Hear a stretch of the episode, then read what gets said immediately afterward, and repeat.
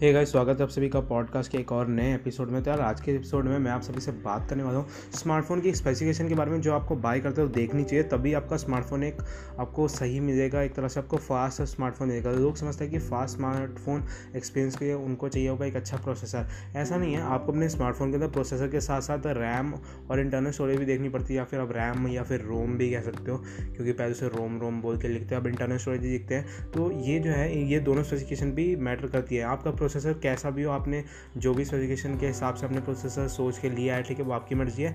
बाकी अब यहाँ पे जो रैम है आपके स्मार्टफ़ोन के अंदर, यहाँ पे उसमें दो टाइप होती है, ठीक है। एक होता है L P D D R four X RAM एक होती है L P D D R five X RAM जो फाइव एक्स रैम है, वो भी नई लेटेस्ट है, वो अभी किसी फ़ोन के अंदर नहीं आई है, पर हाँ ओप्पो के जल्दी एक ओप्पो के एक स्मार्टफ़ोन आने वाली है। आई थिंक कोई रेनो है रेनो का कोई वर्जन आने वाला है, एक नया। उसके अंदर आपको देखने को मिलेगी ये L P D D R five X की रैम यहाँ पे जो रैम टाइप है, वो डिपेंड करता है आपके स्मार्टफ़ोन कितना फास्ट चलेगा क्योंकि रैम जैसे आपके पीसी में भी डिपेंड करती है कि कितने प्रोसेसर वो एक बार में झेल सकती है रैम उस पर डिपेंड करता है। तो रैम आज के टाइम पर छः जी बहुत है और छः जी भी अगर आप एक मिड रेंज फ़ोन ले रहे हो तो आपके में L P D D R four X RAM या फिर क्या बोलते हैं फाइव एक्स रैम जो है फाइव एक्स तो नहीं मिलेगी फोर एक्स या फिर थ्री एक्स जो है कम से कम होनी चाहिए। मैं रिकमेंड करूँगा कि फोर एक्स होनी चाहिए क्योंकि अभी जो मेरे पास स्मार्टफ़ोन है, इसमें भी फोर एक्स रैम है और ये बीस हज़ार, पंद्रह से बीस हज़ार के बीच में इसका प्राइस स्मार्टफ़ोन का प्राइस तो आप अगर पंद्रह से बीस हज़ार एक मिड रेंज फ़ोन के लिए पे कर रहे हो तो आपको यहाँ पे L P D D R four X RAM मिल जाए तो ज़्यादा बेटर है, ठीक है? आप अपने फ़ोन में स्पेसिफिकेशन में चेक करा करो फ़ोन की स्टोरेज के आगे जाके ब्रैकेट में लिखा होता है कि storage type L P D D R four X है फाइव एक्स है सब कुछ लिखा होता है, ठीक है स्टोरेज में जाके।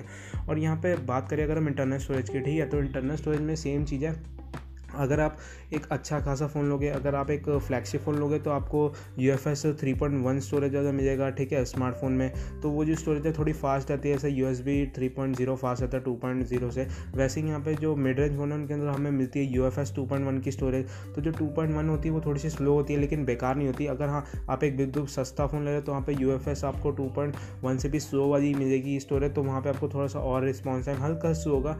नोटिसेबल वो भी नहीं होगा, लेकिन हाँ आपको ये है कि आपको हल्का सा स्लो थोड़ा सा फील हो सकता है कई जगह पे। तो यहाँ पे आपका जो रैम और जो रोम है, दोनों ही क्या होता है, एक बैलेंस क्रिएट करती है प्रोसेसर के साथ। अगर आपके में तीनों चीज़ें आप देख के लोगे, ठीक है तो आपको एक अच्छा फ़ोन मिलेगा, एक अच्छी स्पीड मिलेगी फ़ोन में, ठीक है? तो हमेशा फ़ोन का बात करते हो ये स्पेसिफिकेशन देखा करो। बाकी रैम जो है, वो छः G B more than enough है। उससे ज़्यादा लेने की ज़रूरत नहीं और इंटरनल स्टोरेज भी मेरे हिसाब से अगर आपके फ़ोन में मेमोरी कार्ड लगता है तो फिर और आप लगाते भी मेमोरी कार्ड तो आपको फिर क्या पता sixty four G B enough है। लेकिन अगर आप व्हाट्सएप भी चलाते हो और अपने को डेटा को गूगल गूगल फ़ोटोज़ पे या कहीं पे सिंक नहीं करते, बैकअप नहीं करते और आपने स्टोरेज को क्लीन नहीं करते तो फिर आपके लिए आप one twenty eight G B या फिर ये ज़्यादा स्टोरेज वाले जो फ़ोन है, तब आप उनकी तरफ़ जा सकते हो, ठीक है? तो यही थे मेरे रिकमेंडेशन और यही चीज़ मेरे को बस आपको बताएँ थी तो बस यार थैंक यू आप सभी का इस पॉडकास्ट को सुनने के लिए। मैं आपको मिलूँगा अगले पॉडकास्ट में एक और नए एपिसोड के साथ, तब तक के लिए बाय